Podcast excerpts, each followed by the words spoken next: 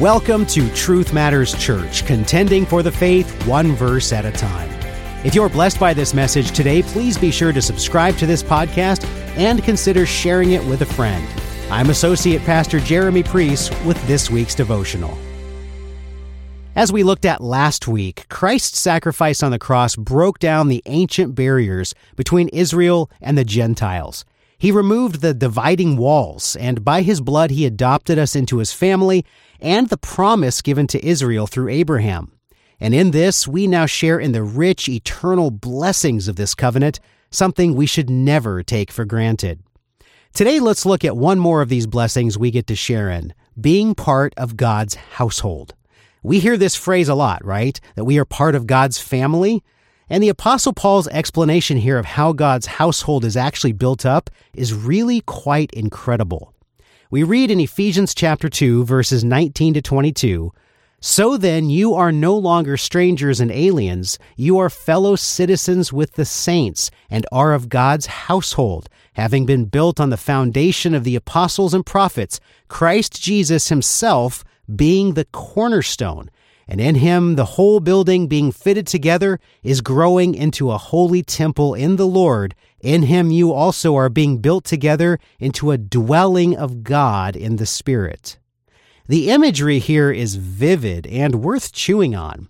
Jesus Christ is called the cornerstone of the household of God and our faith. See Psalms 118 verse 22, Acts 4:11, and 1 Peter 2 verse 6.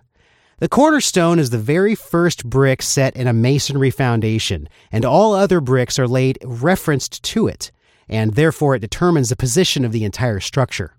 God the Father set Christ the Son as the cornerstone, and then he laid the remainder of the foundation of our faith through the work and sacrifice of the apostles and prophets, whom he specifically chose for this purpose. See John 15, verse 16, Ephesians 1, verse 1, and so forth.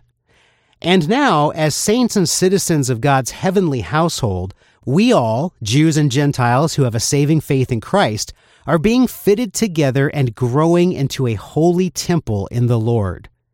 It's worth mentioning here that the Greek words used in this passage imply far more action than the English text conveys. For example, building is oikodome and is defined as the act of building or putting together. And growing is auxano, which means to cause to grow. So, what we can gather from this is once again, this is all God's work.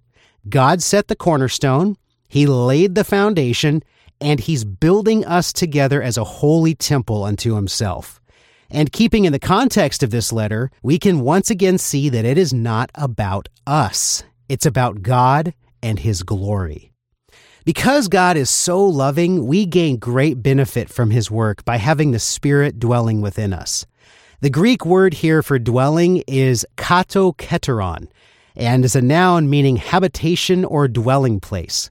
When we say God lives in our heart, we mean his spirit is dwelling in our spirit, and this is by him, through him, and for him.